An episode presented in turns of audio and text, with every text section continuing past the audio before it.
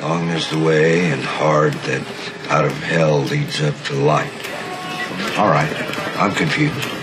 It means that this is beginning. There are seven deadly sins, Captain.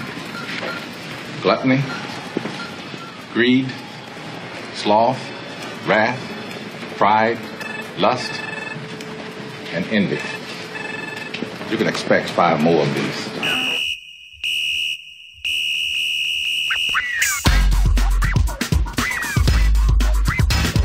Hey everyone, welcome to the boot. That's right, it's the boot. We are recasting classic movie reboots, so Hollywood doesn't have to do it. Guys, it is October.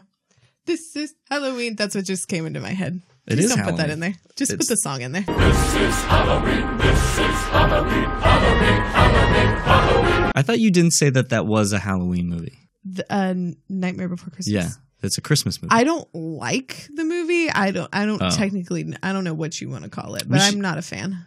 we should have more combo holiday movies, like Fourth of July and Easter. somehow, I don't know. Somehow, that really doesn't make sense. No, it doesn't. Okay, guys, but what does make sense is this week's podcast. We are doing the 1995 noir horror smash hit classic Seven, starring Morgan Freeman, Brad Pitt, Gwyneth Paltrow, R. Lee Ermey, and Kevin Spacey. Ah, this movie is very good.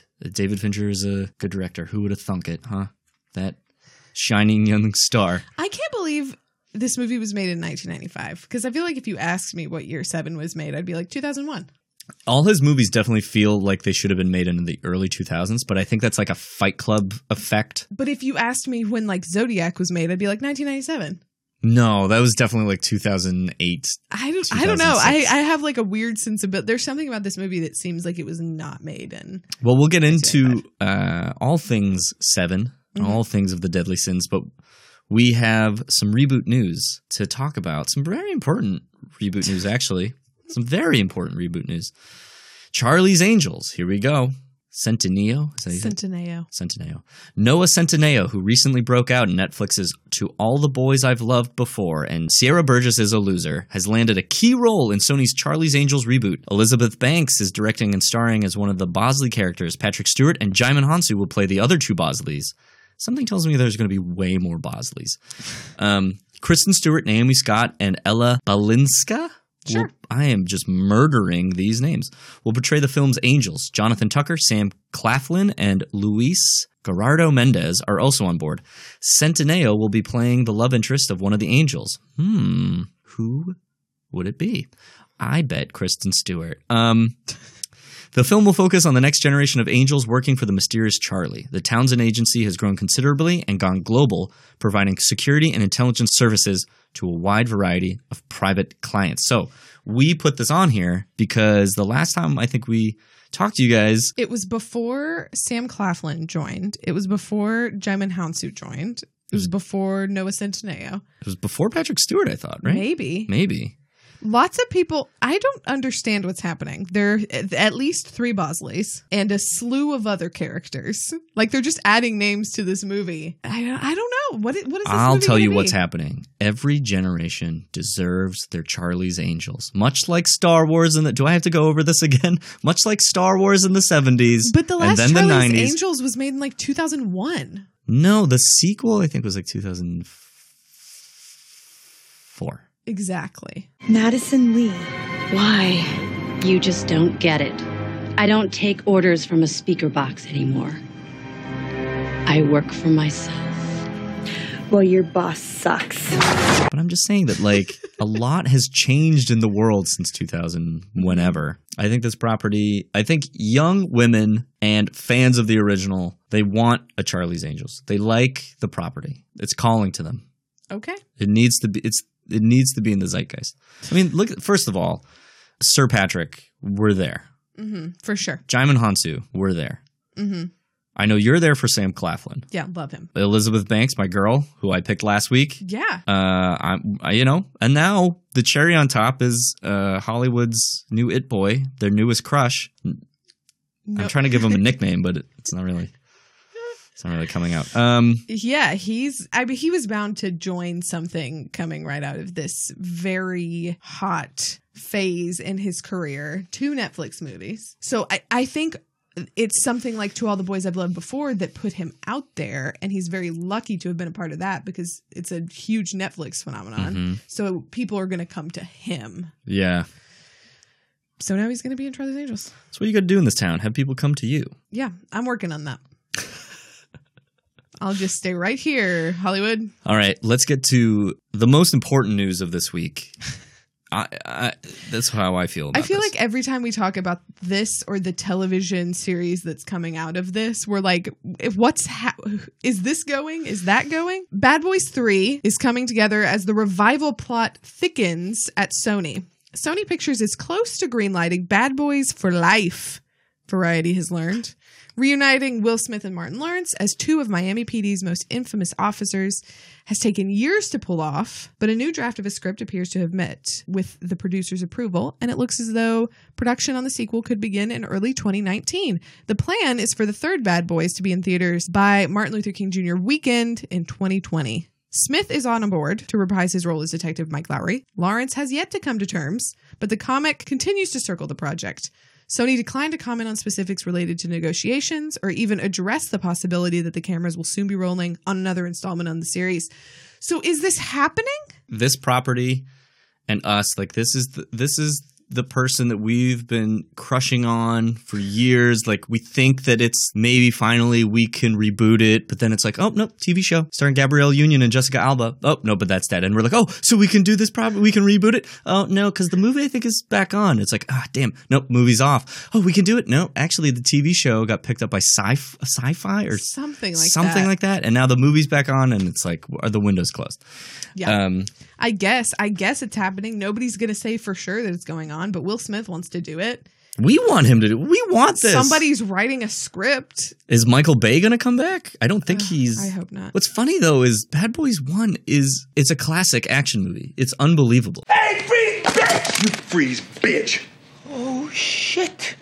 Now back up, put the gun down, and give me a pack of tropical fruit bubblicious and some Skittles. And then like Bad Boys 2 is like Terminator 2. Yeah. Like it just it outdid itself. Someone was like, "Well, Bad Boys 2 is not as good as Bad Boys 1." I'm like, mm, they're different movies. Yeah. I don't know. It's like Alien and Aliens. Like they're different movies. They're just they're great as they are. Um hmm. and okay. the theme song is playing in my head right now too. You remember the dun, dun, dun, dun, dun, dun, dun.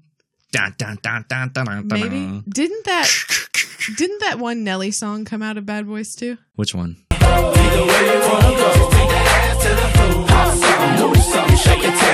Was didn't wasn't that like huge in Bad Boys too? It might have been. I owned the Bad Boys One soundtrack. I owned it on CD. Murphy Lee, Nelly, and Diddy. I love that song. I love how the first part is just like him tribal screaming, and then there's a then there's a police siren. Whoop, whoop. This Bad Boys One soundtrack is pretty good. First of all, "Shy Guy" by Diana King. Mercy, mercy, mercy.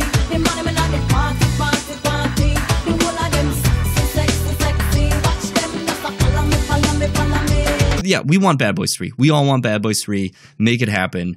S- s- what- Whatever it is, whatever Martin Lawrence needs, we'll give it to him. We'll get him on there. Please make this happen. Two feels short. You know what I mean? Two Bad Boys feels not enough. Three is a perfect number. Four, way too much. Stop. Bad Boys 3, please. All right, ready for the next piece of fun reboot news? Mm-hmm. Netflix to develop the Chronicles of Narnia TV series and films. Netflix has closed a multi year deal with the C.S. Lewis Company to develop new series and film projects based on Lewis's popular Chronicles of Narnia books. Under the pact, Netflix, working with Entertainment One, will develop stories from across the Narnia universe into series and films. In total, the Narnia books have sold more than 100 million copies and have been translated in more than 47 languages worldwide. Brag. Their highest. Pro- Their highest profile previous adaptation was the series of three Sony movies The Lion, the Witch, and the Wardrobe in 2005, Prince Caspian in 2008, and The Voyage of the Dawn Trader. Treader. Ugh. No wonder that didn't do well. The Voyage of the Dawn Treader in 2010, which combined have grossed over 1.5 billion worldwide. With the deal, Netflix is looking to build a Narnia cinematic universe. Oh boy. That encompasses film and TV in the vein of Star Trek and Marvel, whose franchises cross over between mediums. With the Chronicles of Narnia, Netflix is getting a major fantasy franchise as rival Amazon has been bulking up in the genre, including ordering a high profile Lord of the Rings TV series in a mega deal with the J.R.R. Tolkien estate. That's what this the whole war thing is. of fantasy streaming platforms is on. That's what this whole thing is really about. Amazon bought the rights to make Lord of the Rings, and Netflix was like, well, all we got is Stranger Things. So what are we going to do? And it's kind of funny that they are that the rivalry is happening with the C.S. Lewis series and the J.R.R. Tolkien series because they were close friends in real life. I know, but Tolkien is so much better than Lewis. Look, Really? I'm, a, the- I'm a Lewis fan, really, here but I re- love Lord of the Rings too. here are the red flags for me in this article. One, Narnia. uh, I don't know. You're know. not a fan of I don't know. of Aslan. Why did I say that like that? Aslan. Of Mr. Tum- Aslan. Mr. Tumnus? Do you think they'll get fucking Liam to come back and reprise his role as yeah, what Aslan I mean, the, li- the what lion? else is he doing? Have you forgotten the laws upon which Narnia was built? Do not cite the deep magic to me, witch. I was there when it was written. He he would love it. No, I think what bothers me is the fact that it's the, anytime someone tries to copy Marvel, and they they they mention like, oh, Star Trek is doing this. Star Trek doesn't feel like Marvel to me. Star Trek just feels like you know we're just handing a torch on, and you can use whatever toys in the sandbox you want and build the mythology. Marvel is like we're trying to deliberately integrate stories into each other as a You know what is fascinating though about that is that when I think of like the the way Star Trek is doing it, Star Trek is a much more like adult movie series and television series, whereas Marvel is a little more accessible to the to Yeah. the world. I sort of feel the same way about this. Like I think Lord of the Rings is going to end up being. I mean, they've said they want to. Lord of the Rings or Narnia. I'm I'm getting there. Oh, Lord of the Rings is I, well, I didn't know. I, Lord of the Rings, they've said they want Amazon wants to make that their Game of Thrones. I think it's going to end up being a much more uh, adult focused audience, whereas Narnia is more youth accessible. And so it's fascinating. I think that they could create these two worlds that separate from whatever they think they're going to do. Comparing it to Marvel or like that's insane. Don't compare it to that.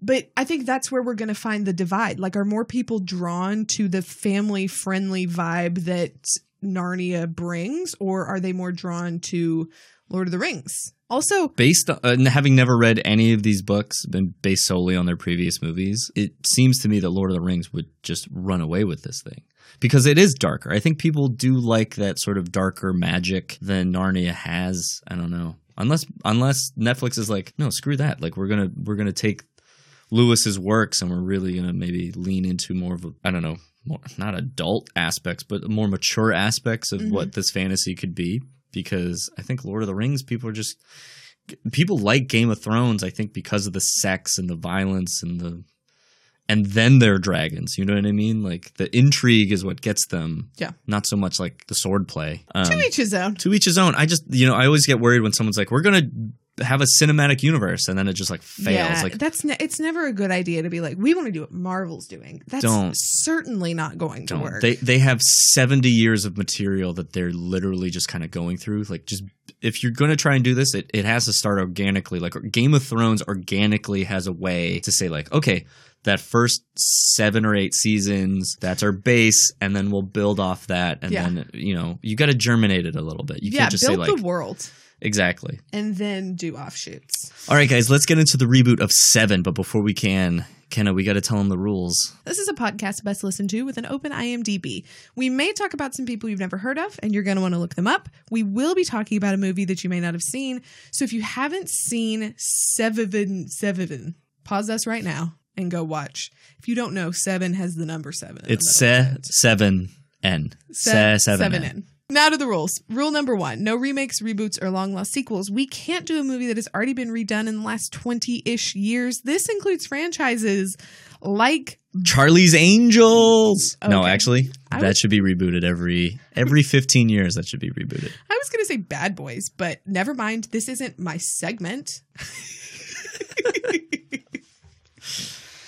now is when this whole show falls apart. Rule number two no imaginary casting. Our dream cast must be made of actors that are alive and working today. And rule number three no Tinder casting. We can't cast someone just based on how they look.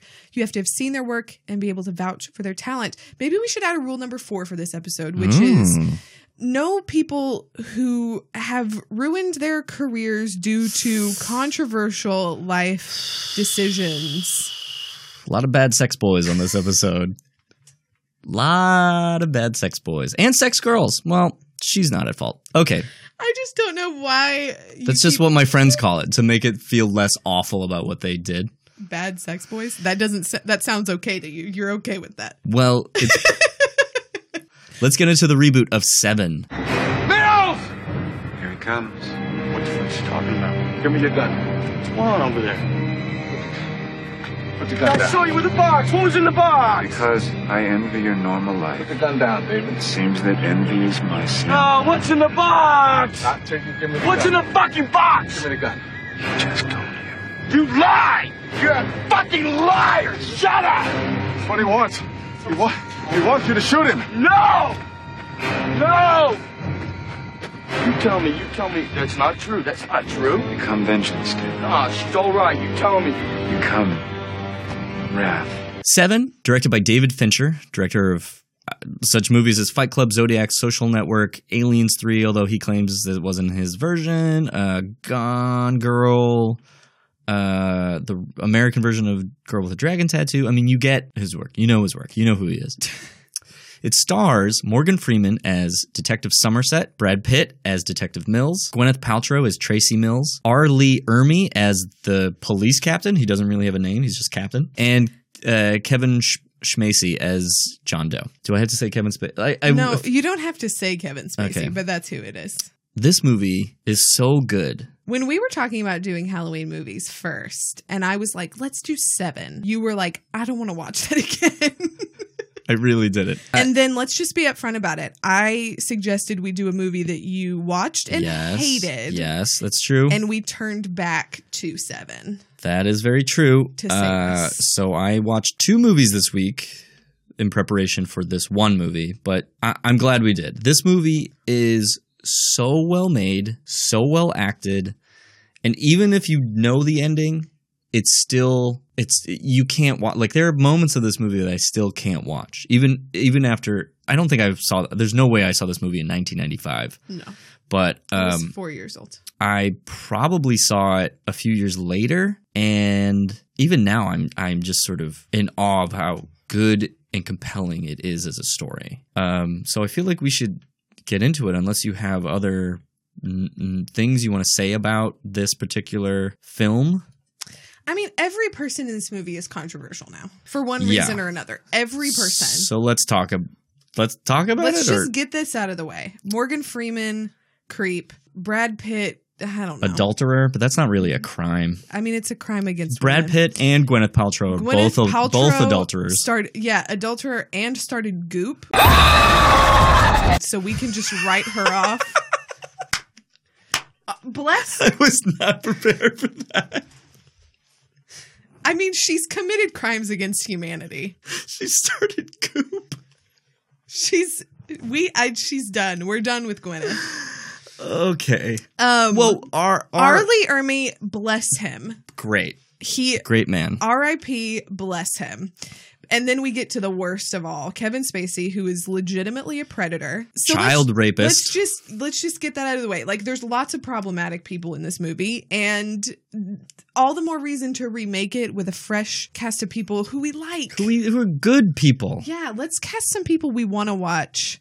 Which I mean, I did like watching this again, but Um, I'll. dang it, I guess we'll just start with Somerset. It's weird because they only say their last names, but there is a scene where you, you hear their first learn. names. Yeah, So it's William Somerset, who's Morgan Freeman, and David Mills is Brad Pitt.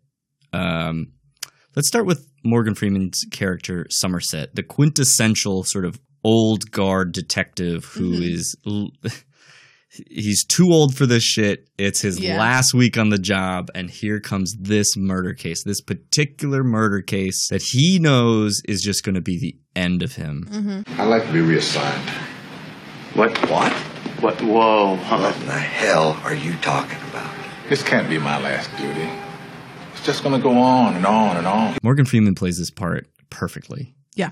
How did you do recasting this? I had a little. I I wanted to cast someone, and I thought better of myself, so I cast someone else. But now I'm like, oh, maybe it would have been better for the reaction of of the pod. But it was just I hard. honestly It was hard. I can't believe who I cast for this part. I can't believe it. But this was one I had some trouble recasting certain parts in this movie, but this was one that like as soon as I as soon as I I pinpointed how I wanted to construct this cast, I was like, "Dang it. He's good for this." Do you want to go first then? Sure. All right. Here's the thing. We, you have to distinguish between these two detectives. Somerset is experienced. He has seen it all.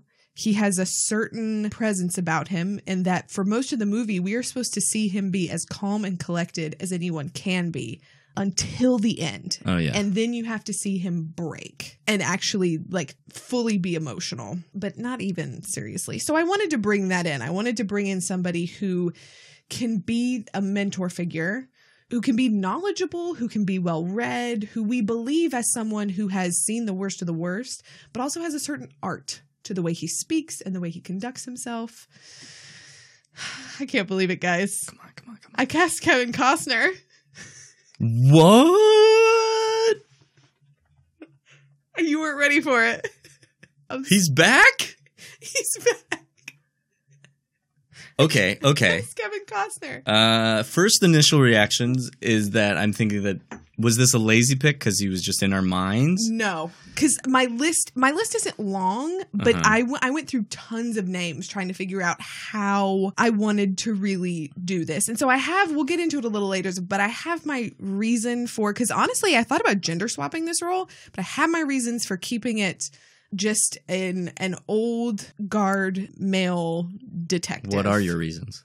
Well, I don't want to say until I get Okay. to the to two of the other characters. Okay. But I kept thinking about it and I was like, what did we learn during Kevin Costner month? He can be a mentor. He can be poetic, well read. He can be tough yet soft. He can be methodical. He's played all these parts. I really feel like especially now that he is retirement age, this is a this is a role he could play. Having gone through Costner Month, guys, check out Costner Month. It, it's a really eye-opening dive into Kevin Costner's work, which is extraordinary, really. Um, having gone through that, I agree with you. I'm glad. I get it. because it like I'm just shocked that he's just back. You know, Yeah. it's, he's just like the spooky So guy. He- soon. he's just jumped out of the bushes. Like I'm scared. Yeah, he's like David S. Pumpkins. he literally pops up this like green screen. Is like any questions? No, I, I think that's great. Like he is someone who's just like one foot out the door. He just wants to get out of here, go to like whatever ranch farmhouse he wants to move to. He's t- he can't live in this place anymore. And then you know his job, his his the reason for him being pulls Yeah. him back into this really morbid serial there's killer. something so specific, especially about his opening, the opening scene where his detective who's with him is giving him a hard time because he asked, "Did the kids see the murder?"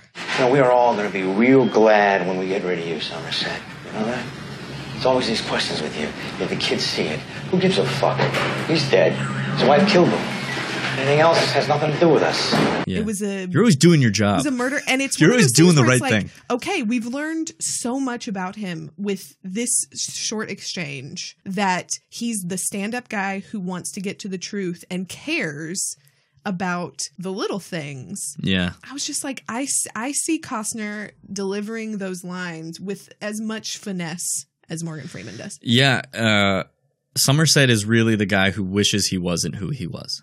Oh yeah, yeah. It's everything that he is leads him to be this great detective, this the, the bloodhound that that when he feels the tickle on his neck, he just knows something's not right and he Mhm. can piece it together. Unfortunately, the tragedy is he doesn't piece the final part until it's too late. But yeah, Costner would knock this out of the park. Yeah. All right. Maybe I'm a little jealous that I didn't think of old KC. Man, all right. All right. I'll keep that in mind. So um, I picked an actor around the same age as KC. Um, the way I kept thinking about it was Somerset just just wanting to retire. Just like waiting, counting the time. You know, the metro. He lays in bed. He doesn't sleep. He just listens to the metronome. He's just counting the seconds until he can be done. And this actor popped in my head, and I was like, this guy really, to me, feels like someone who has played a lot of roles. Who he's just like kind of tired of doing what he's been doing. You know, I, I don't know. Maybe I'm not explaining it well, but just someone who's ready to just stop maybe being an actor or stop uh, boy. being the like his roles are always like playing someone who's just a little weary. Mhm. I picked Viggo Mortensen. How Uh, old is he? 59. So he's a Oh, year older than Morgan Freeman. Uh, Viggo Mortensen, uh, of, funny enough, Lord of the Rings. But uh, A History of Violence and Eastern Promises. Eastern Promises really is the one that kind of made me think about him because in that movie he plays like, he plays a police officer who goes undercover in the Russian mob and he's been there for years Mhm. And he can't really leave. And that, that whole idea where he just is like, he's so devoted to the thing that he has become Yeah. that really spoke to me and i th- and he's he's it really spoke to me as a person no but um he he's so soft spoken even in these like really tough roles which i thought was important for somerset compared to mills who's this Yeah. big hot energy you know he's he's the aggressor of the two Sick of all this waiting. This is the job. Why are we out there, huh? Why, why do we gotta sit here, rotting, waiting till the lunatic does it again? It's dismissive to call him a lunatic. Don't make that mistake. I haven't seen Viggo Mortensen in a while. yeah because does he want to act like what is he know. is he one foot out the I mean, door he could live off that Lord of the Rings money three lifetimes, probably. But um, give it to all his horses does he have a lot of horses? I think he has like a ranch with horses or something. Or maybe I'm just thinking the movie Hidalgo. Hidalgo, I was gonna say. Oh no, he's a poet. He's a poet. I hey, listen. He's a great actor. We saw like a lot. I feel like he was the hot thing right after Lord of the Rings. But yeah, we sort of haven't seen him. Right? And yet I would be very curious to watch him. Oh, you know what he's doing? Is that um wait, is that him? That movie with uh Mahershala Ali. He's, Oh, yeah. He's his driver. Yeah, that looks Yeah. amazing. Yeah. Yeah, so he's still around, and he also did Captain Fantastic uh, two Oh, years right. ago. Yeah, okay. He's, still around. Yeah. Green Green Book is his new movie that Yes. looks phenomenal. But yeah, I thought I just thought of him as like someone who could play the stiller of the two detectives, someone who's more um not calculating, but someone who who his intelligence is what commands his abilities as opposed to Mills who just wants to get the guy. He wants to he wants to punish Yeah. the people who hurt other people. So that's who I picked. And I like my pick. And I like your pick too. I'll- You just you just got me. Yeah. Expect the unexpected. Uh, all right, let's move on to Mills, played by the beautiful Brad Pitt, uh, your favorite actor. I don't like Brad Pitt. Why? I don't like I I have never gotten like the female obsession with him. I don't find him that attractive. I don't think he's a great actor. I honestly think he has become a better actor. Uh, but like there were several moments and li- listen, guys, everybody has a what's in the box impression. And I feel like sometimes I get that in my head and I'm like, hey, he doesn't sound that crazy. No, he sounds that crazy. It's I But I, I, I, there's something to that. I agree with you. Like, I think Brad Pitt's best movie might be The Big Short. Like his role in The Big Short, I think he plays very well because he's not like chewing on food constantly. He's not like. There are moments in this subdued. movie that like I was like this might as well be Taran Killam doing his impression of Brad Pitt because there are times where like his his hands are moving in such a way that I'm like it might he he out Brad Pitts himself in this movie. But I think he's good for this But- role. But I think like there there are performances later where I I like him in the Ocean's movies. I like The Big Short. I like Burn After Reading. Mhm. Like I I think I mean he did a weird accent in like Twelve Years a Slave, but whatever. Um, What about Twelve Monkeys? I've never seen Twelve Monkeys. Oh, Bruce Willis. I should. I, I'm gonna. You Maybe I like- should start might like watching more Bruce Willis. But that being said, I think he's a bit of a movie star. To be in this movie, but I don't I don't think he he's a little over the top, but it's not it's not terrible. Like He, was is- 32 when he made this movie. He is the hot-headed, over-eager, a little defiant, a little cocky. Yeah, I, that's why I think he's really great for this role. That's why I think he's actually it, it fits him well. The guy who like can't read Dante, so he's like asking for cliff notes. Who turns out the killer is the one who gave it to him. Like he, My favorite my favorite part in this whole movie is when he's like the Marquis de Sade. Marquis de Chardet. The Marquis de Sade. Whatever. Sade, this is so 1995. so I wanted to gender swap this role, um, and I didn't end up doing it because I found an actor who could play the anger, who I thought could play the anger really, really well, and who is kind of right now at his hottest point, like Brad Pitt was. And I think that's important because like this Mills has to be cocky to the point where if you see this movie enough, you'll realize that he's going to die. Like you realize that his life is not going to turn out well because mm-hmm. he can't stop. He is wrath. Yeah. That's his biggest flaw. I ended up picking Michael B. Jordan because I think he's an extraordinary actor. Yeah.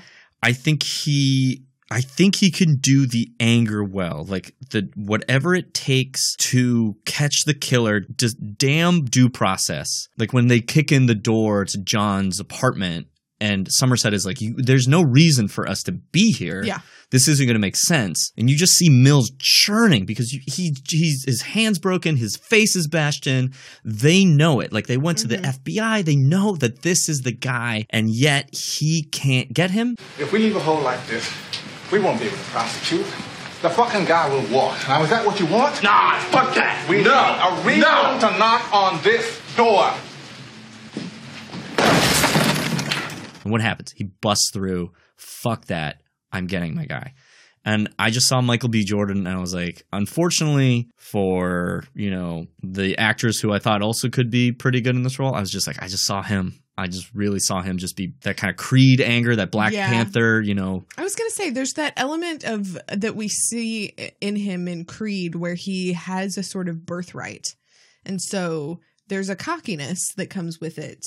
Um, and so the move the movie is about him like finding his talent under the surface level stuff, which to a certain degree is is the journey we try to take with him because he's clearly cocky and he could he could be better at his job if he would stop and listen Mhm. to Somerset. Um, no, I think that's a great choice. Thank you. Who do you got? Um, I did gender swap this role, Mm. and I tried to think of men that I liked, and I this really threw me for a loop because part of me was like, no, I just don't, I don't see any, um, any actresses really conveying the anger and frustration that I think Brad Pitt does, but then I liked the idea of the old guard being like a white man and the new guard being like a female woman of color, especially because the the big a big sticking point about Mills joining Mills taking over for Somerset is that he re- he wanted to be on this detail. He wanted to be on homicide in this part of town. He requested it. And I was like in this day and age, the women who are like, give me the tough stuff, I'm gonna find these murderers. I I want to see that. I want to see the hunger from that point of view. So I picked Tessa Thompson, That's who I was going to pick. and I think it's a really great choice. it was a good choice. Yeah. She was who I was weighing because she is so good at she's a great actress and I think the idea of her maybe thinking that she that she's not being taken seriously when she first gets on the detail Mhm. with Somerset. I think that you're right. You're absolutely right. She has that capacity. Um, and I think she could be wrath. I think she could be anger and and just really whatever it takes. Like She'll get there, which Yeah. is it, just a different trajectory because like. Brad Pitt comes in so hot. I think it would have to be more of a journey of like what's laying underneath the what she's projecting. yeah, that might be a little more of what has to happen for uh, a, a female Mills. Um, just because, not that all women are like this, but typically, like women just don't roll up into spaces like everybody bow down. she's a badass. That's the thing. but thing. she's yeah. great. I'm kind of bummed now I didn't pick her because we haven't had a we haven't had a same match in a well, long we time. got three more chances this episode. okay, Tracy, played by Gwyneth Paltrow, who was dating Brad Pitt at this time, which was I had forgotten about that. That's some '90s trivia that these two dated back in the day. Um, she, I, you know, it's funny. Like I didn't. She doesn't really have that big of a part, but she has one of the best scenes in the movie, which is her and Somerset at the diner. Did David tell you that I teach fifth grade? Well, I did. I've been going around, you know, looking at schools. But the conditions here are horrible.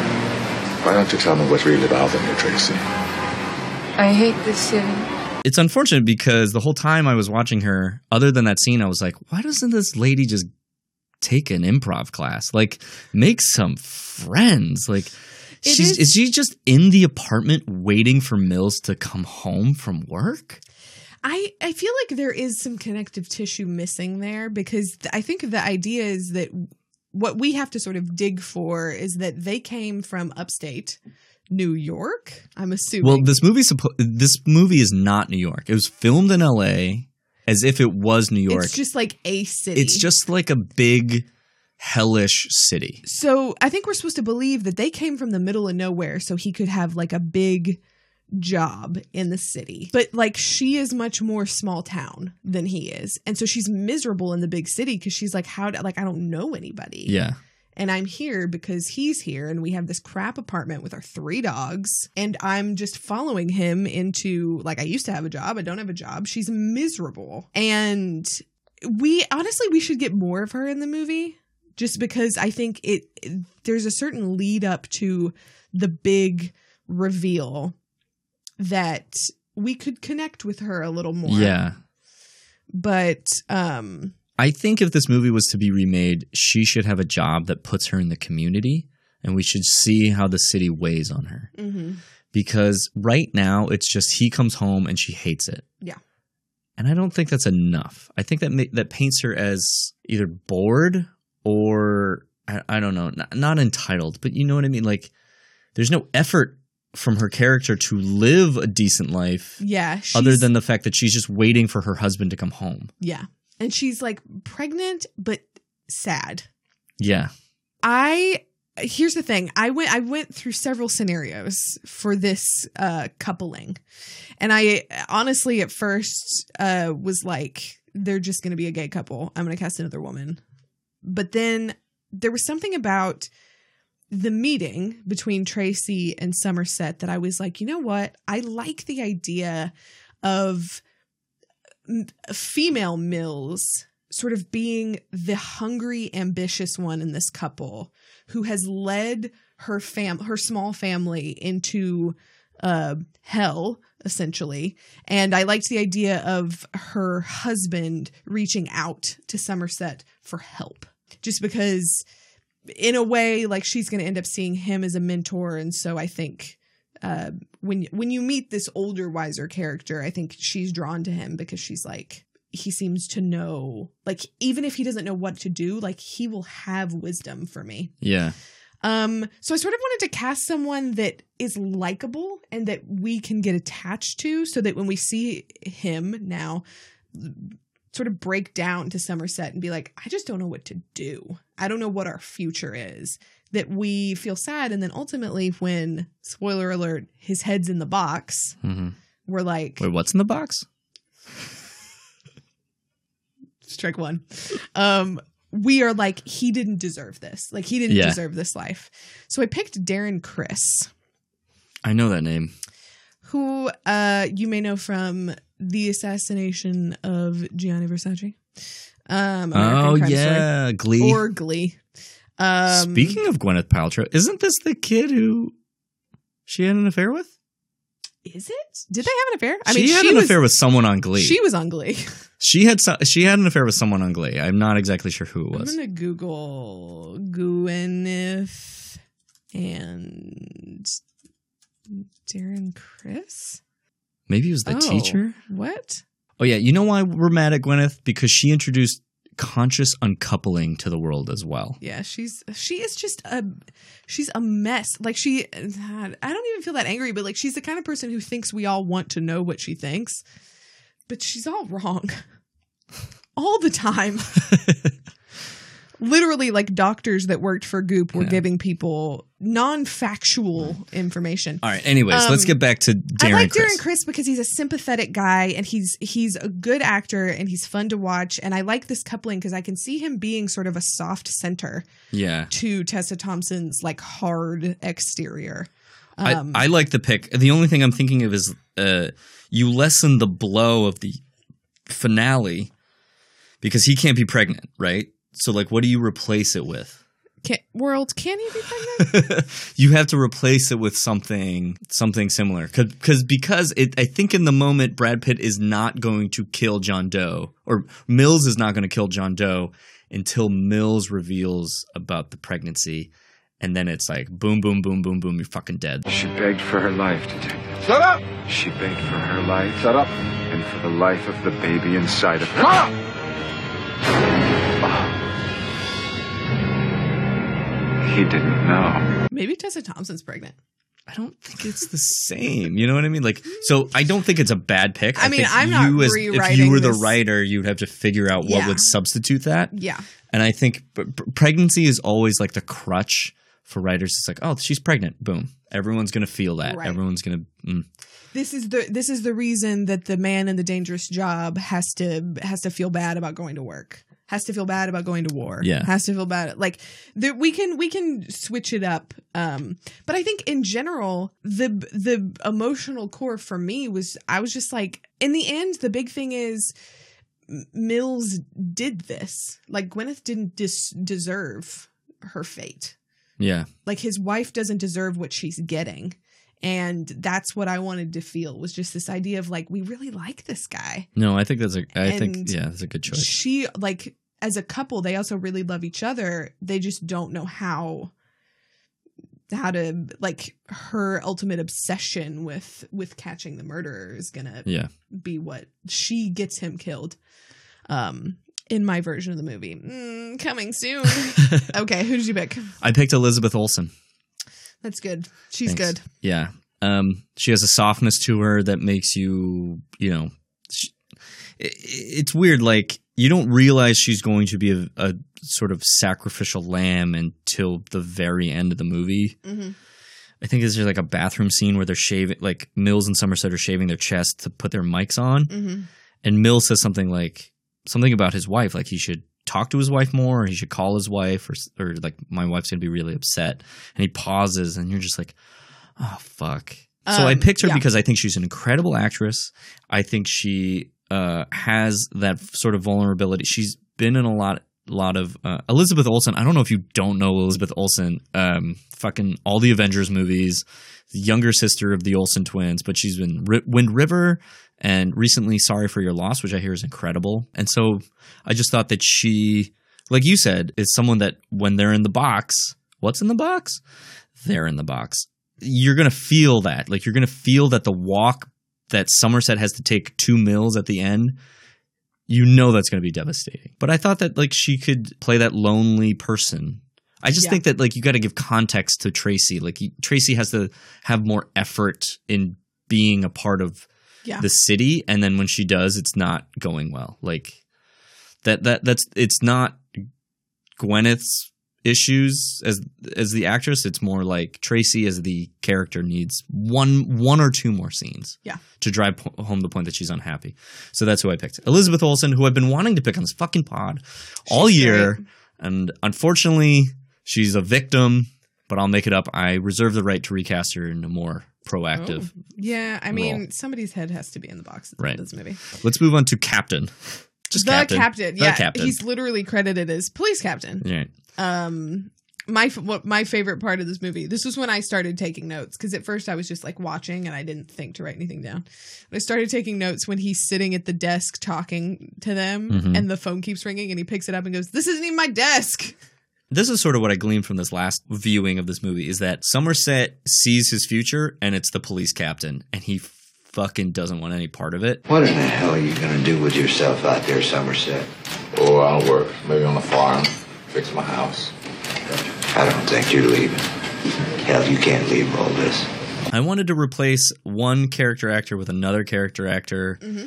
Um, which is always hard on these things because it's not like you want to put like a big name in. Like you kind of want to give Yeah. some props to some people. Um, the person I picked, I think he's a good actor. I picked Dean Norris from Breaking Bad and my alum Under the Dome. Check out uh, episode like four, Starship Troopers of the Boot. Like he, he makes Oh, a cameo right, in that. Um, I just thought he could play that the police chief, the guy who's trying to keep Somerset straight. He's the guy who's just like, you don't know who you are, do you? Like you don't realize that this is who you Yeah. who you uh You're good at this. Yeah. And so you have to be the one to f- to figure it out. Yeah. Clearly Mills is not going to do it on his own. right. Um yeah, no, I I think that's a good choice. I love Breaking Bad. I like when he starts to get a little crazy in the later seasons. Yeah. Um no, yeah, I think that's a great choice. I also picked someone who has just like a history of being a, a cop. um and he's a great comedic actor, but I really wanted to get his his more dramatic stuff. Martin Lawrence. the most iconic cop. Um I picked Christopher Meloni. Oh yeah, fucking Meloni. He's a funny guy, but the Elliot Stabler of it all, I was Mhm. like, he could be the guy who's just like, no, I'm not messing around. You're going to do this. This is how it's going to go. You leave my office. Boom, we're done. Yeah, that's a good pick. I love Meloni. I love Christopher Meloni. He's great. He could be like a bully. You know what I mean? So, because like, I'm thinking of your cast right now, like the relationship that they have with each other. I always felt that it's it's antagonistic to some, to some degree. Mhm. Like he's just daring Somerset to retire. Like I dare you to let this case go, and Somerset can't. And then in the end, when they catch John Doe, like he's the one who's like, no, no, no. Like he's doing exactly what he needs to do, which is like at the point, like he's challenging his men enough to get the job done. And then when it's when it's time for him to stand up for what needs to happen, he's there to be like, no, I'm going to protect them. Yeah. We don't make deals here, Mr. Swarr. He says that if you do accept, he will sign a full confession, plead guilty right now. It's your case. Make a decision. Full confession. I'm in. All right, let's round out this cast by talking about What- the worst cast mem- What member. to say about what to Kevin say about Kevin Spacey? Um, he brings a quiet energy that we all enjoyed, but uh, no movie of his will ever be watched the same again. So why don't we talk about the character who only appears in this movie for like maybe Yeah, it's a it, fifteen minutes? John Doe is a presence, but we only get to see the character himself for a very short time. Yeah, I'm actually very excited to tell you who I picked. So this is going to be a very fun reveal. Um, I think you're up though. Am oh I am up. Um yeah, no, I think we can say this about a lot of his movies, but it's just a damn shame that he is a bad person because his performance is really good. And I wanted to definitely bring that sort of uh, classic serial killer vibe in that there's something very soft spoken and clean cut and and uh, almost effeminate about him Mm-hmm. and it's it's a very specific sort of turn to find that person who can be compelling and frightening at the same time. So I picked, and I I felt a little unsure about this because I love this actor, and I was like, do I want to use him right now? Um, but I think he would be great. I picked Donald Gleeson. Donald Gleeson. Domhnall Gleeson. Yes, it's you don't pronounce the M. Why did I? I think I had him on my list for a little bit. I think the only reason I took him off was his age. He's very young, right? He's 35. He's 35. Kevin Costner. Kevin Schmacey is- was, uh, Kevin Spacey. Kevin Schmacey He's was 36. 36. Yeah. All right. Yeah. That's a yeah. He's he's so good. Ex Machina. I mean, he's even good in Star Wars. He plays a very arch character in Star Yeah. Wars, but he Star he does Wars it well. Anytime About you have time, guys. about time, Why are you laughing? About Time is a great movie is that with uh, about the story of a father and a son, and who are the same person? no, they just He's his own grandfather. they- He's his own grandpa. What it's a great, movie? it's a great time travel movie starring Rachel McAdams that is not the time traveler's wife. Peter Rabbit. He's in. Yeah, he's a great actor. Oh, He's What's- in that really compelling episode of Black Mirror. What? Oh, da, da, da, I gotta look this up because I. Oh, fuck. He's in Brooklyn for a very little bit. Frank. Frank is Fassbender. such a good movie. That's such a good movie, and Such he's a good movie. amazing in that movie. Yeah, I like Donald Gleeson. Do- uh, you just don't. Pr- it's Donald. Donald, Like, Domhnall, da, da, Domhnall. Yeah, he's a great actor. Oh boy. Uh, Um yeah, no, I just saw him being the sort of like reserved that looks quiet enough that nobody would ever assume. Mhm. But there's so much going on inside him that he is spilling out into his notebooks and into the actual crimes themselves. Yeah. Um, I kind of stunt cat stunt casted it. I I don't know if I'm using that term correctly. Even though I'm in the industry, I don't think I'm using it correctly. I picked an actor who I wanted. I think I think this is remnants of when I saw this movie versus when the movie came out. Because when I saw this movie, and it's revealed that it's Kevin Spacey, like when he shows up at the police station and he's covered in blood and he's just like he's just like trying to get Mills's attention. Detective! You're looking for me. I to, for me, I was like, holy shit, like that's Kevin Schmacy. And so I kind of wanted to pick an actor who Schmacy did not have any part of the marketing, any part of the promotion of this movie, which Yeah. I thought was really smart and probably an actor's dream being like, oh, I get to work for three weeks Mhm. and not do the press tour and not be on any posters and just be like the Well, I'm you know. sure afterwards there was a ton of like meet the blah blah blah in this movie. maybe. I don't know. BuzzFeed didn't exist, so maybe not. Ready? yeah. I picked Tobey Maguire. Okay. I just think he is It's a little. it's a strange person. I just think he's like a really strange, like um. he's a good actor. Like we always like we're always immortally going to know him as Spider Man, but he's more than that. He is a really good friggin' actor. I'm just. I'm having some trouble in, envisioning him in the part. I don't think it's a bad choice. I think the car ride, the car ride when he's trying to go, like there's like a tete a tete. See, I am in the industry between him and Mills. That's not just an industry term. Every writer loves writing tete a tete into some fucking script. But like the but with the the dialogue between him and Mills, where Mills is like, "I got you, I got you," and John is just like, "You don't have fucking shit." Realize, detective, the only reason that I'm here right now is that I wanted to be. No. No, we would have got you eventually. Oh, really? So, what were you doing? Biding your time? Toying with me?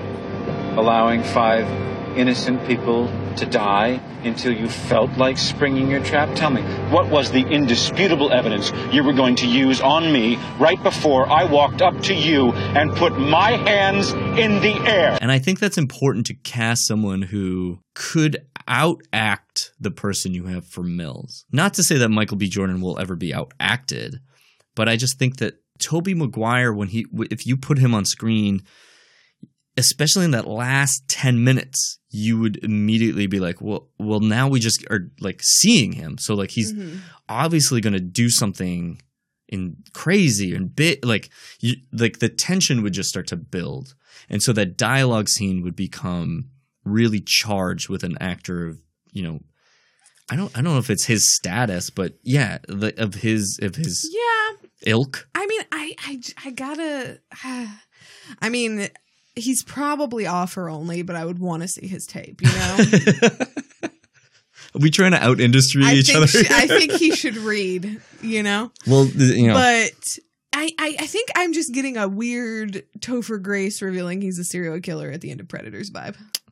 You know, I almost I looked at him and I was just like, yeah, I don't think anyone wants to see Topher Grace. Like, I, I think Tobey Maguire is I mean, it, it, he's in like Oscar award winning movies. Like, we forget about Wonder Boys, we forget about Brothers because he's just like Pussy Posse, Tobey Maguire, Spider Man. Like, before all of that, before all of that, he's. we forget about Pleasantville. We forget about Seabiscuit. right.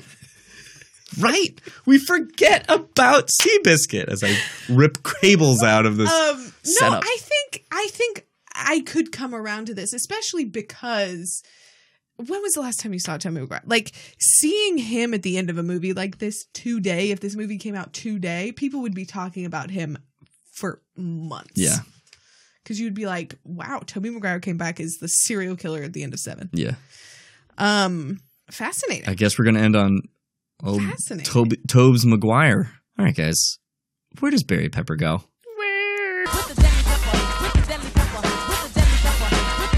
We, so we texted earlier today. It was like, who should we do for a fifth? And I was just kind of like, well, whichever one gets in, the other one's going to be Barry Pepper, right? I didn't do that. Oh, trickster. All right, who'd you do?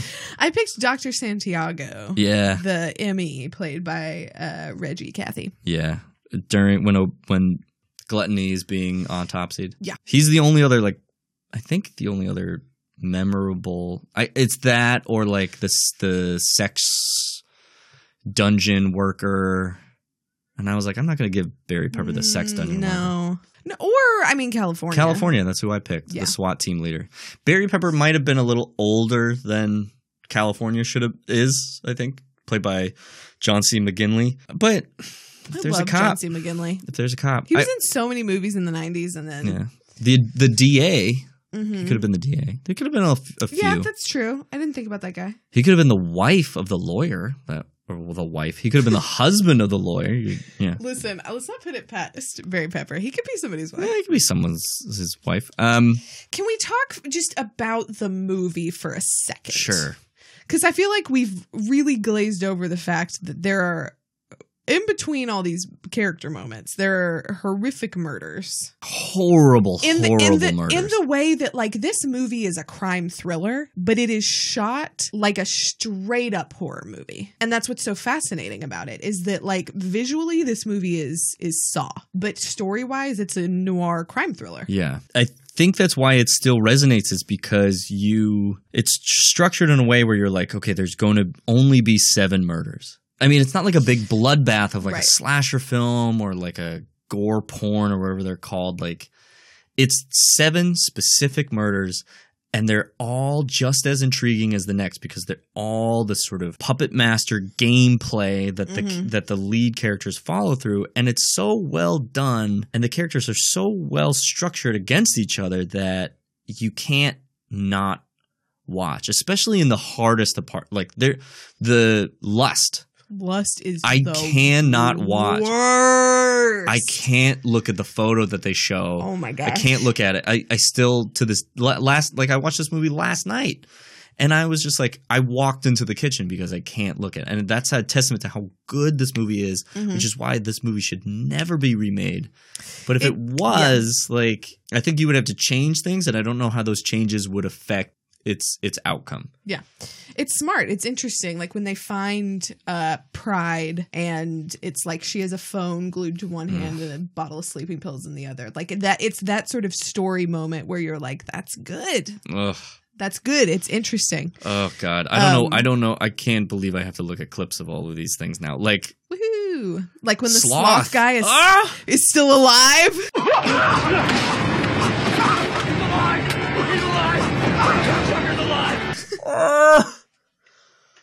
Oh It god. gets me every time. Yeah, it's so well constructed. Yeah, you're right. Like these little sort of what are they called in like grammar school when you made like a little shoebox dioramas. Like these crime Mhm. scenes are these like perfect dioramas of these like horrible acts, but they're only like buoys in a larger ocean of a much better character noir Yeah. movie. And that's why I think this movie is still amazing. Um three things. One, I loved all the weird little homages to like just like stories of other serial killers. Like when they're Mhm. talking and they're like, it's always like the voices made me do it. My dog made me do it.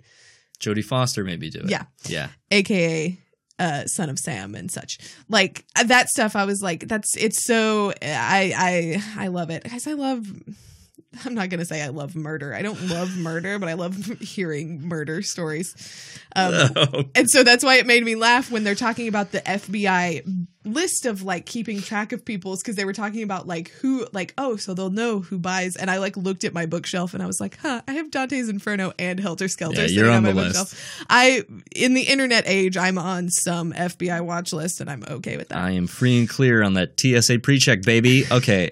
Um, the only note I took down is um, the only I, I took this note down because last week on Death Becomes Her, there's a rain scene, and I literally wrote this. Oh my god! I wrote this note down that was like, "This is the most rain I've ever seen in LA." And then I watched Seven, and I was like, Seven said, "Hold my drink." "Like, how much money do you think they spent to make LA rain forever?" and it's it's movie rain. That's the mo- that's the most annoying like thing about hard, it is that it's not hard rain. natural looking whatsoever. Um, rain like that in LA happens once every four years, and never for a week straight. It's for like maybe ten minutes, and everyone takes photos, and then they go back and inside. then occasionally every like 15 years it'll rain for a week straight and there'll be mudslides Yeah. and then that's it. but I like the I like the fact that you know they were like let's let's film this in New York. I like the weird make a homogenous city. Like it's not. Uh, this was one of my favorite parts of the trivia. It was like on all the the cop cars or their badges. It doesn't say like NYPD or LAPD. Mm. It just says Metropolitan. And I guess like the only other movie that had Metropolitan as a police badge was Police Academy. So I'm like, is this the shared universe? Make that movie. Could you imagine if Steve Guttenberg like Is Mahoney Sergeant Mahoney in this shows movie? up? And like behind this very serious murder story, there are cops just like goofing off. like Mahoney's trying to flirt with some of the prostitutes at the sex dungeon.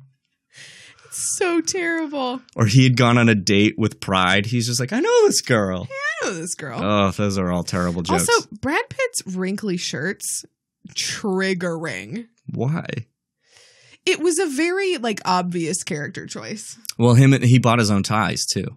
Oh, there's a tie that is basketballs going into hoops, and I loved it.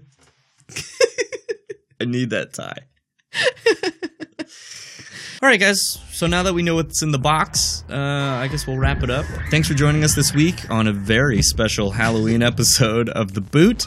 If you like this podcast, please check us out next week for some more Halloween treats, trick or treats. Uh, check out our past episodes for something less spooky. I don't know. why- Do people get spooked? I don't know. Um, I don't know if this podcast scares you. Uh, wow. we should just pivot. just pivot weird. into a horror podcast. Uh, Kenna, where can people find us online? You can find this podcast on Apple Podcast, Stitcher, Podbean, or wherever you get your podcasts. You can find us together as this podcast on social media at the Boot Podcast on Twitter and at Boot Podcast on Instagram. You can find us separately because Brian's trying to steal my job What? at Kenna Trent and at Flynn B. Okay, guys. We'll see you next week. Bye.